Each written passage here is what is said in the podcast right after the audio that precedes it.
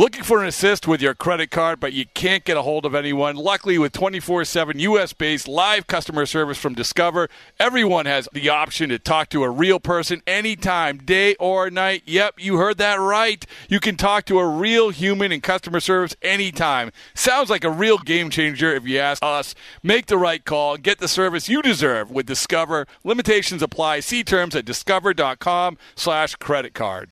eBay Motors is here for the ride. Remember when you first saw the potential? And then through some elbow grease, fresh installs, and a whole lot of love, you transformed 100,000 miles and a body full of rust into a drive that's all your own. Look to your left. Look to your right. It's official. No one's got a ride like this. There's nothing else that sounds like, feels like, or looks like the set of wheels in your garage. With over 122 million parts, you can make sure your number one ride or die stays running smoothly. So there's no limit to how far you can take it. Brake kits, turbochargers, engines, exhaust kits, roof racks, LED headlights, bumpers, whatever your baby needs, eBay Motors has it. And with eBay Guaranteed Fit, it's guaranteed to fit your ride the first time, every time, or your money back. Plus, at these prices, well, you're burning rubber, not cash. Keep your ride or die alive at ebaymotors.com. Eligible items only. Exclusions apply. You could spend the weekend doing the same old whatever, or you could conquer the weekend in the all-new Hyundai Santa Fe. Visit HyundaiUSA.com for more details. Hyundai, there's joy in every journey. Yeah, there should be some passion. This doesn't have to be boring, boring, boring. Hey, one thing the game needs is more people like you. You, you. Still have grown men run around tight pants. It's Mookie Betts. This is Daniel Bard. It's Steve Aoki. There's Saul Telemakia. This is Brock Holt. Hey, this is Jon Lester. Baseball is baseball. Baseball isn't boring. Welcome to Baseball Isn't Boring. Here's your host, Rob Bradford. All right. Well, baseball isn't boring, and one person that has absolutely made it that way um, ever since I've known him. I guess we just figured out this is 2004, almost. Yeah. 18 to 18, almost 19 years uh, when you were back with the Blue Jays. Alex Anthopoulos, GM of the Atlanta Braves, obviously. And um, Alex, first of all, how are you? Everything good? Great. Everything's great. Glad to be on. Yeah, I, saw you trucking around Montreal. You know. Yeah, was... totally. Toronto, just it was. Um, was at my in-laws, and there's not a lot of room there, and we got a lot of nieces, nephews, cousins uh, brother-in-law, sister-in-law. So I had to do everything out of my car. Really? So just yeah, just even work. So there's nowhere to work. It's an 1,800 square foot house and 10 people in there, and uh, we have a place across the street. But it, we were doing some work on it. it. wasn't ready, so we all piled into my in-laws, and it was a tough uh, two and a half weeks. Just not a lot of space. So, so I literally, got in the so car and did my zooms. The Atlanta Braves were being run out of your car for two and Pretty much, yeah. I would just be like, yeah, I didn't. wasn't gonna. You know, we have kids running around and this and that. So it was the only place I could make phone calls and, and do everything and just have quiet and not have to interrupt anybody. Well, listen, you've always been one of the best, and and uh, I always enjoy talking with you. I appreciate you coming on, and I'm really happy for your success. And every time you succeed, I'm I'm I'm grateful uh, that you know of you know going back, like I said, a, a ways seeing you come up through the Blue Jays, and obviously what you're doing now. It's awesome. And so you know, there's a lot to get through. Like there's, you know, some of the things that we've talked about in the past, some of the things that's going on. You know, one of the things that jumps to mind, and, and I, I, you should get five dollars every time I mention this because I always, I remember we did an interview a few years ago, Bautista and Encarnacion. It was the Bautista and Encarnacion years, right? Yeah, yeah. And, and, you said, and you were saying, listen, we got this window. We got this. we got yeah. this window and and so we're going to try to take advantage of it and that's what you did and um, and I just thought it was sort of refreshing to to actually for you to say we got this window. That's it. Like we know like the impactful guys that we have. We know that we're going to probably have to turn over the roster. Looking back at that time when you have that situation, it, is it what, what? How do you view that? Do you view view it any differently than you do now, or do you say okay that that made a lot of sense? Yeah, look, I, I, look back all the time. I think it's important, right? Especially on things that you wish you would have done differently and so on. But um, you know, you're shaped by your experiences, right? So I get to Toronto, and 2004 season is my first year there. It was Carlos Delgado's last year. Uh, we were limited with what our payroll was, and I was scouting coordinator, so wasn't involved with the roster. And so on, JP Ricciardi was the GM, and know, he was the GM at the time when the Red Sox and the Yankees were just dominating the sport, right? You didn't have expanded playoffs and so on. No, and by the by the way, a year, just a year away from being in Chasing Steinbrenner, Cold, Cold yeah, Classic, exactly. I could have been in that book. That's you right. Could have been I in the book. cut. You could have been I in the book. cut. I Um, mean, you, but, you know, but then again, you also missed Tanyon Sturtze being the number three starter. So there you go. That's true. That's true. Mike Bordick, the starting shortstop. That's right. That's right. Greg yeah. Myers, starter behind the plate. Oh man, I could I could go through the listen the And I wasn't there, but I just heard about it. The Claude Rains project falling around Aaron Hill. You know, so uh, Oh, yeah. yeah. So No, and they when you look back, I mean, the work that they had expanded playoffs back then, if payrolls had been where they are today, when I left Toronto and what they are today, I think it'd be very different. I think um, JP would have oversaw a bunch of playoff runs. You know, he had some great rosters and teams, and he made do with what he had. But you know, I remember at the time, I think Carlos Delgado was making like sixty percent of the payroll or forty percent of the payroll, and it's just it's impossible to be successful and spread the money around and so on. So, you know, he left in free agency, but you know, for me, he was a Hall of Fame player. I know he didn't get past the first vote, but I mean, it, I think part of it is because of where he played. But if you look at the numbers you know, base, he's a Hall of Fame player. He loved being in Toronto. Financially, it wasn't going to work to be able to keep him. Um, and then I look at Roy Halladay. You know, again, we just it was bad timing of no expanded playoffs, limited with with the payroll. Yankees and Red Sox just being at the top of their game um, and not being able to sneak in the playoffs. And it's like, well, we talked about, you know, you talking about Carlos Delgado and the moments to talk about with him are he hit four home runs in a game. You know, he should have won the MVP, in my opinion, the one year. You talk about Roy Halladay, you talk about you won a Cy Young with, with Toronto Blue Jays. So now you fast forward and you get Bautista Encarnacion, and they had great individual accolades as well. sure. What comes to mind when I say the names, bat flip Bautista, walk-off homer, Edwin Encarnacion, and Baldo Jimenez. Playoffs. You know, I think of Halladay, I think of um, his playoff performances with, with the Phillies, right? Obviously Hall of Famer, great and so on. But for me, it's just, I look back and you get these rare opportunities to get these elite players and they're remembered and the memories they bring in my mind to fan bases are playoffs, you know, moments in the playoffs. I think of Ortiz and I think of amazing things, but I think of that big homer of off jo- Joaquin Benoit. I'm sure there's a million David Ortiz things. Oh no, no, you're right. Yeah. That's one of the first things that comes to my mind. And I was incredible. I saw him crush the Blue Jays for years, him and Manny back to back and so on. So um, that stuck out to me. And look, when I got the job, we were going to go into a rebuild, we traded Halladay. We did not. Jose Bautista wasn't Jose Bautista yet. Then all of a sudden, after my first year, Jose Bautista has a monster year. He's a year away from free agency. And it's like, well, we weren't planning on this. You know, like we have a guy who looks like he could be a core player at 29 or 30, which is very odd.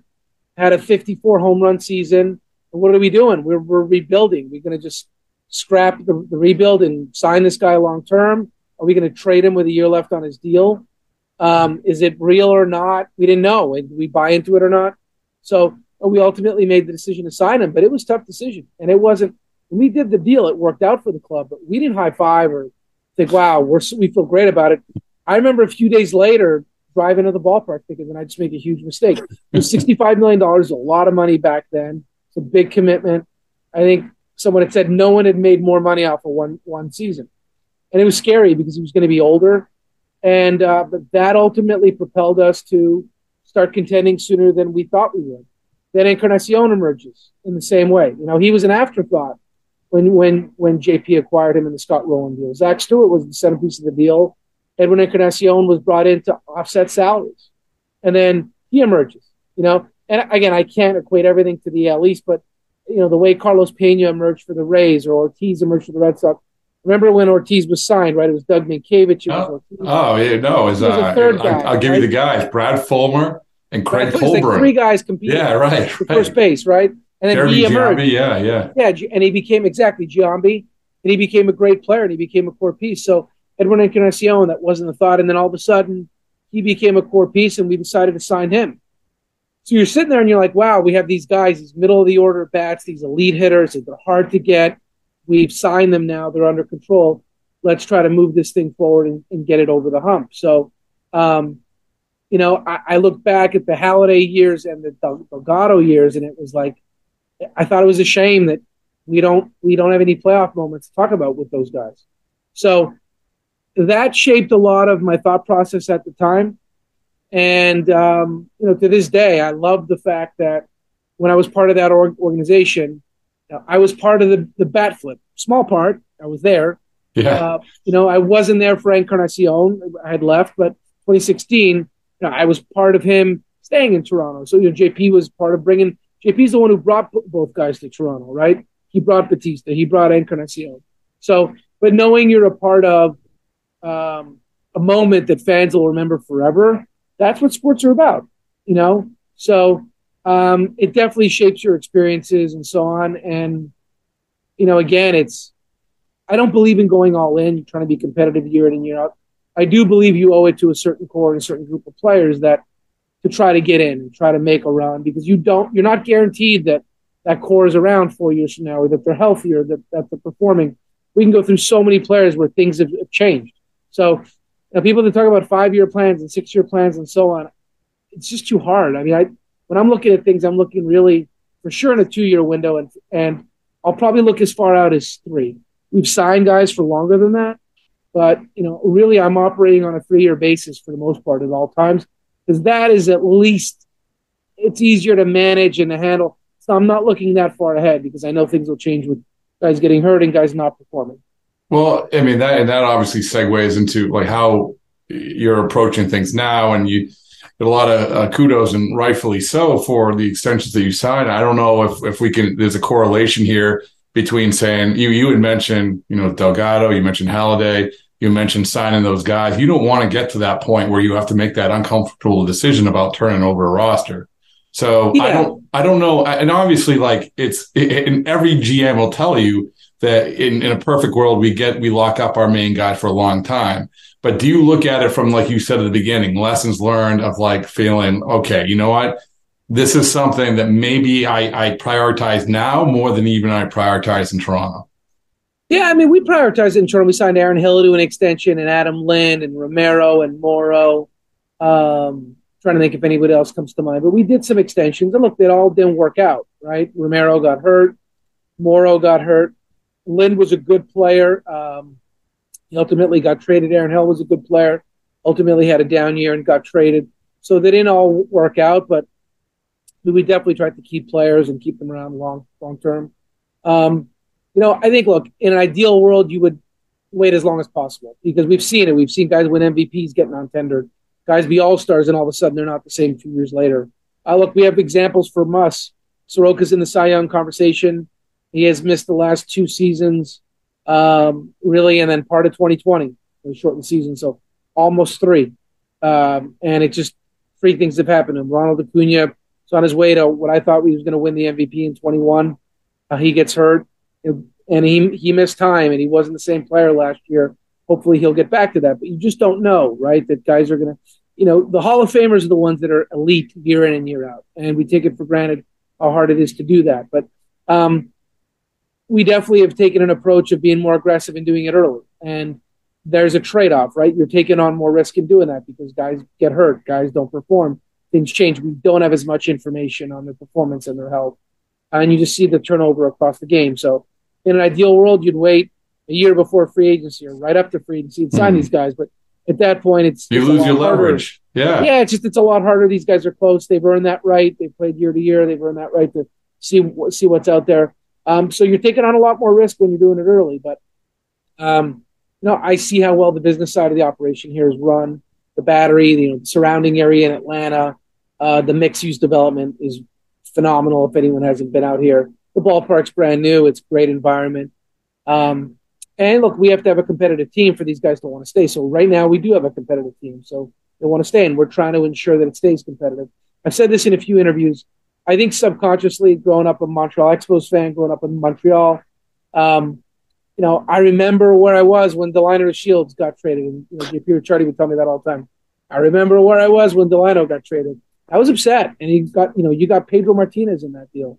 Um, I remember where I was when Pedro Martinez got traded, you know, for Armas and Carl, Carl Pavano, and and um, you know, I, that was such a great young team, and it was tough that we couldn't keep those, those guys. And I look at Atlanta, the market, what we're capable of.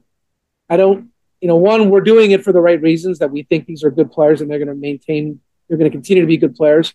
But also, I think it's important for the fan base as well. Um, for continuity that you buy a jersey, you know you're gonna you're gonna have the player here for a while. And um, these are great young players and are trying to keep this core around. And you don't want to be faced with a decision to have to trade guys two or three years before free agency to get value. Um, you know, that's it's, it's a tough thing to do. It's hard to find these these players. So it doesn't mean you're going to sign them all. It doesn't mean that you can sign them all, right? It doesn't work financially to sign 20. You know, realistically, you're not going to have 26 elite players. But even if you did, you're not going to be able to afford to sign 26 guys and have a payroll that make, makes sense, at least for us. So you have tough decisions to make, but if you have young talent that you can give an opportunity to, you're going to look to do that and keep as many guys as you can. Did you have a DeShields jersey? What jersey did did No, I didn't have a jersey, but you know, I didn't buy jerseys back. You a poster then. guy? Yeah, I'd have posters, cards. I mean, I was big into the numbers back then. I was getting the the Bill James books delivered to my house in Montreal and so on. And um, you, know, you couldn't watch the Expos on TV much; they weren't on that much, right? So I would get them when the we'd have uh, we had a satellite, so we'd get the Cubs, and when they played the Cubs on on the WGN, when they played played the Braves on T on T TBS, yeah, I'd get as many Montreal Expos games as I could. Um, you had basically the uh, the arm, the ESPN arm in Canada's TSN, that have their spring training report, and you get 20 minutes or so, and you get little clips of guys throwing bullpens and so on. But I was starved for any baseball information that I could get. You know, the internet back then is not as important. Talk hmm. radio is a big deal. Um, but you know, a winning club really got me into baseball. I wasn't a rabid baseball fan until 1992, and that's when Felipe Alou came aboard, and the Expos really started to contend. Prior to that, I liked baseball. I didn't love it, and I got the bug with a winning team, and I do think that's important as well. I saw it in Toronto, 2015. We finally get back to the postseason and I hear from people that people became fans that year. And hopefully, with the Braves these last few years, that World Series run, more people became fans. And I know that we had former players at the Blue Jays saying that, you know, in the in the glory days when they won back to back World Series, there was a lot of fans created there as well. So mm. um, there's just a lot of value to all that across the board. Yeah, you know, I'm glad you said that, and I think it's an important thing. We've been talking a lot about you know, and it's a simplistic way to look at it, but you said it, putting the name, the names on the back of these jerseys the kid wear, who do they want to buy? And I, the story I always remember was um, when Nomar was traded, there was uh, somebody I know, his little kid said, "Oh, okay, well, you don't, you, you don't have the Nomar poster anymore. Who do you want?" He's like, "I want Ted Williams." Like, why do you want Ted Williams? Because I know he's not going to get traded. so I mean, right. But that's a, that's a type of thing. So you know, and and so that's great. I mean, it's honestly, it's great. It's a, and we've, I know it's been talked a lot about this off season about these extensions, but for you, and you cited some of the ones in Toronto. For you, do you, in simplistic terms, are you better at it? Like another, there's an, uh, there must be a little bit of an art to it, not only in terms of the timing, but in terms of approach, in terms of selling them, because that has to be part of it, right? I I'm not selling in a bad way, in a malicious way, or in a, in a you know, a roundabout way, but it's just in, in terms of saying, hey, this is why this is good for you to make these guys understand because Alex, we've seen it. I mean, we've this has changed. It's really gone like about five or six years ago. I think it was a lot harder to do these things because maybe players were digging in. Have you got better at it? No, look, I think there's a combination of things. So I remember 2015 um, being in Toronto and Josh Donaldson's on his way to winning the MVP and we were playing well. We were second half of the season after trade deadline in August, September. And I remember just having a conversation with him. You know, there was a lot of talk about getting players to Canada, and there's no ESPN, and this and that. And I said, you know, what do you what do you make about all this stuff? You know, because JP Ricciardi was successful signing big time free agents to come to Toronto, and mm the years before that, Pat Gillick and Paul Beeston were signing elite free agents, right? Jack Morris, Dave Stewart. Yeah, and with, uh, you know they were signing JP, was Roger Clemens. Yeah, Burnett yeah. and BJ Ryan. Yeah, yeah. Right. So guys, guys were going right, but there was this thought process that maybe they didn't want to come and so on. And I asked them, I said, "No, what is it, and what can we do better as an organization? How do we?" And we felt really good about the team, the clubhouse. David Price had come over. He, he loved being there. He really enjoyed it. So I was feeling good about where we were as an organization at the time. And I remember asking him, like, what do you think if there's a knock? He goes, you hadn't won. Because if you start winning, you know, that ultimately takes care of it. And I think back to all these different cities and markets that have had had success bringing players in. It's when they're winning, you know. So, like, look, it's not a coincidence that you know we're signing guys when we're in a position that we've won. We've made made the playoffs the last few years, and we have a new ballpark, a great facility. Atlanta's a very desirable place to play. Um, you know, I think our support staff does a very good job, but I do think winning's a big part of it. Now, if we were perennially under 500 or a 100 loss team three years in a row, um, maybe you know it wouldn't be the same thing. But um, I know you know Roy Halladay said this at the time.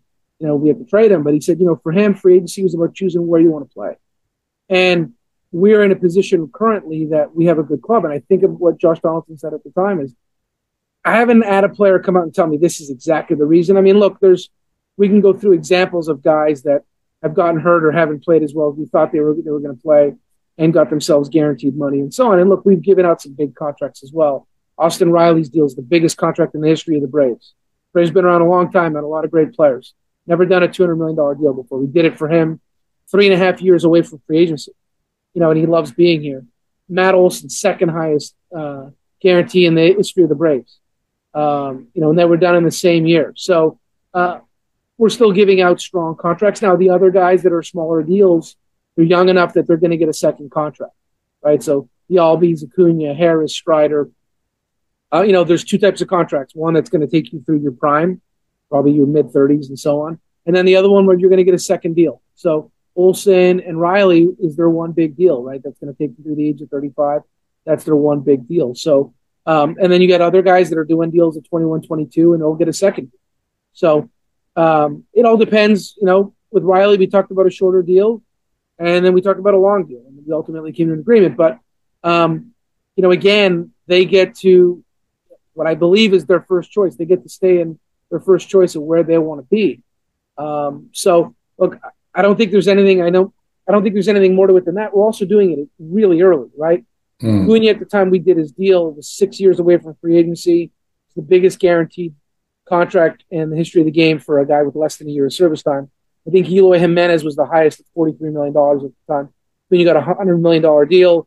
Trout had gotten a $144 million deal, I think, at the time with two years of service, if I remember correctly. But again, the contracts have moved and things have, changed. Um, you know, Strider and Harris are six years away from free agency when we're doing their, their deals, right? We're still far away. We have those guys no matter what for the next six years, whether they want to be here or not. So um, we're doing them a lot earlier than we would have, you know. And most times we wait till guys are a year out or two years out, and I think that's the biggest change. We're just doing it, and we're taking on a lot more risk in doing that. So look, we'll find out if it works. I hope so. I mean, I know all parties want that. Players want to play well and have success. Club certainly wants that, but we understand. I've said this. No one plans on having a bad year. No one plans on being hurt. It happens. We're human beings. So um, there, there's a trade off there. We're certainly sharing risk, and hopefully, we want these to work out for both sides. That guys are performing well. Do you remember the so obviously I've never sat in your seat. I don't know what it's like to be a GM. I don't know what it's like to be a player who's getting signed to an extension. Um, but I'm kind of curious. Do you remember the first time, like Acuna, right? You said really, really early, really crazy early, like who? Yeah, who, much earlier than I'd ever done, and it was scary. It's like, why don't we wait a little bit? Well, know? that's my that's my question. Is so are you said how does this work? I, I, I want to identify the first time that you remember you're sitting over some wings or maybe some poutine. I don't know, or, yeah, or right. ketchup flavored. No uh, stereotypes. Uh, right. no, well, I, mean, I don't know. You're just in Montreal. I mean, they, someone told me they have ketchup flavored p- potato chips. It sounds. Oh, they're just, unbelievable. Oh, oh, come on. Ketchup chips. I'm telling you. Come on. They're incredible. They're incredible. Stick just, with me. Stick listen. with me. I know. I just your your face just went. No, man. Forget forget the thought about it. Let me ask you something. You eat potatoes and you eat when you combine them. not crazy. It's the thought of chips going with it. Give it a shot. It'll change your life. All right. You just of all the great decisions you made this offseason, I, I just uh, started rethinking every single I'm gonna one. Send, I'm going to send you a bag. All right. All right. Fair enough. All right.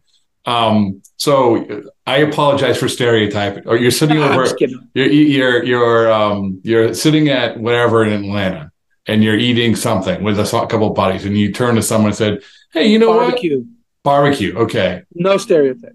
Okay.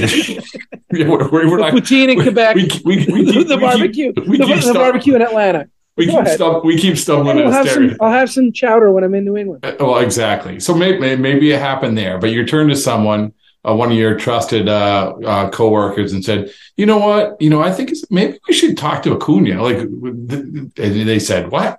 Are you crazy? It's super early. What are you doing?"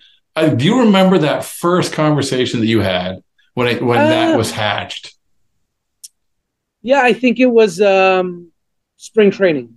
Okay. Um, I think it was spring training of 19. I think we signed him in April of 19.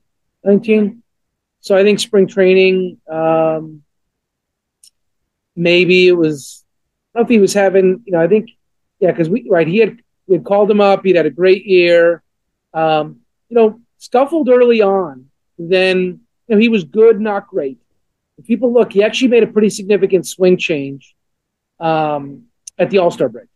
So with, with his bat, and he changed his bat was more on his shoulder.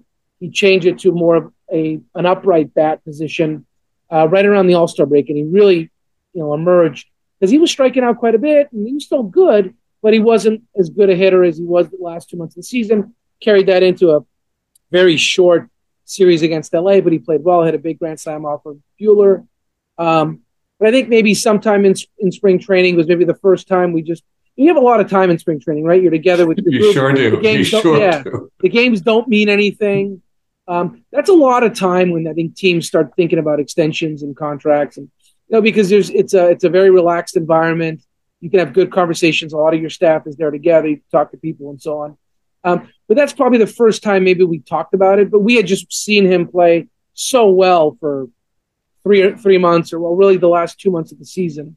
Um, but again, I had never given out a contract of $100 million before as a GM. Certainly not for a guy with less than a year of service. Certainly hadn't been done in, in the game. Um, and again, you know, we were looking at if he is Mike Trout or guys like that, they're, I think he had got again 140 or 144 million dollars as two years of service, or maybe three at arbitration eligible. Mm. Um, but he was so dynamic, and I remember saying this at the time. I just come from LA, where I had watched Corey Seager come up and play exceptionally well. I'd watched Cody Bellinger come up and play exceptionally well back to back years, 2016, 2017. Um, even though Seager came up at the end of 2015, his first full season was 16, Bellinger 17 as well. And I, you know, it's a game of comparisons. That's basically what scouting sure. is. Yeah. I know you could look at the data and everything, but and as good as those two were, and they they were great, Acuna at the time looked better, you know, and that's saying a lot, right? Because those guys are elite players even to this day. So I think it was just one of those things that wow, I've never seen someone this good, this talented, this young. Look, we did the same thing with Strider. Yeah, you know, it's it's scary to sign starters early like like that, but I've been in baseball since 2000. I've never seen it. You know, I've never seen the total package of stuff, makeup, work ethic. He broke Randy Johnson's strikeout record as a 20, 23 year old. You know, I mean, it's just, you don't see it very often. So maybe don't overcomplicate things. You know, I've, I've, seen enough players and been around, and you're buying the person and you believe in the work ethic. Sure, yeah, yeah. You can never guarantee help, but wow, this guy is so exceptional, so talented, so good. Um, if we can get it done now, why don't we go ahead and try to get it done and so, avoid arbitration and all that stuff? So there's a couple of ways that you can approach it. I would imagine the, the common way is to go through the agent. Um, but I always have this story. I love this story. And Beckett, Josh Beckett told this story about they were in Tampa in uh, his first year of the Red Sox. He had a five ERA in July. And wow. and yeah, five in July. Like I remember and, he got extended. That's right. Well, so what happens at five ERA? Terry Francona walks out to him during BP and says, "Hey, you'd be interested in signing an extension?" And he's sitting there, you know, with a bad MRI, you know, with uh, you know this five ERA, and like, yeah, of course. You know, of course. So my point is, is that Terry Francona walked out and said, "Hey, you would be interested in extension." I don't know if if you guys do this. I'm not saying negotiating, but I'm saying, do you say, "Hey, you know, would you be interested in what their reaction is? Would it be like, "Oh my goodness"? Because another thing I always remember is Mookie Betts telling me, saying, of all the times the Red Sox trying to extend him, the most difficult time to turn it down, not even a question, was the first time because you've never seen that amount of money. So uh, I don't know how that worked for you. If you got a yeah, chance to talk I, to him, I think the way I view this stuff is um, it's something you have to want to do, right? Because ultimately, the goal is for it to not blow up in anyone's face, right? You don't you're not looking for it to be a terrible club deal where a guy gets hurt, guy's not performing. No one's life is good at that point, right? The GM's being criticized. You know, the team's not as good because the player's not performing. Player's life isn't probably great either. Sure, he's got the guaranteed money, but fans are probably on him, expectations, media. So, you know, to me, it depends the way you're wired, right? Some people want to go year to year. Um, they want to get to free agency, and that's they've earned that right. So, I view it as uh, it's a player specific thing, and some players just don't have any interest in doing it, and that's completely fine.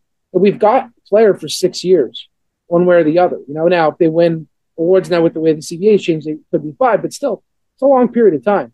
So if ultimately a player chooses they want to go year to year, um, and you know get the free agency and like Roy Halladay said, choose where they want to play, that's completely fine. But I think you know some players, if it's early enough, choose they they do want to stay, you know, they do want to be in a certain place. So I, I just think it's a, uh, it's not, I don't think it's all that complicated in terms of if a player wants to do it, then you have a window to get the deal done. Some players just don't have any interest in it, right? They just they want to go year to year they want to get to free agency, and that's completely their right. So just like everything else, um, I don't think it's any more complicated than that.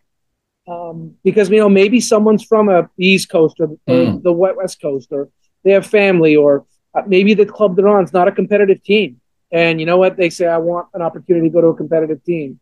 Um, maybe they're a reliever and they want to be a starter and they want to get an opportunity somewhere else. Maybe they're unhappy in a certain city for whatever reason, or their family's not happy in a certain city. So um, it's really unique for every player.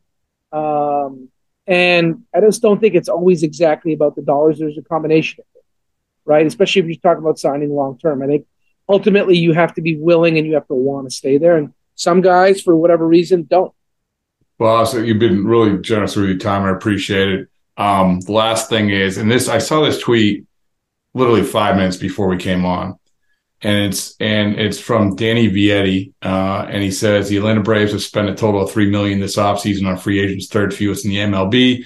They are still expected to be a title contender. That's incredible. Mets have spent 107 million. Phillies have spent 307 uh, 397 million. My question is, when you look at this offseason, did it sort of pan out like you thought it would? Like if you if I told you those were the numbers, three million compared to 100. I actually think it's high. I think oh. the only guaranteed contract we've given is Jordan Luplow at 1.4 million. Oh, really? Signed guys to make major league contracts, but they're non-guaranteed. So uh, Nick Anderson was a non-guaranteed deal. Jackson Stephens, those are 40-man contracts. So they are major league free agent contracts. I'm not. Okay. It's not. A, I'm not saying it as a. I'm just correcting the actual. No, no, no. It's it's. No, again, I'd, it's, I'd be happy fair. if we're listed at 100 million. Um, but just from a factual standpoint, right? And again, it's not. We didn't go in there thinking by design. It's Look, one part of it is when we have players under control. The goal is to have as few holes as you can. Now we still have issues, of course. We're not flawless by any stretch. We definitely didn't come off winning the World Series.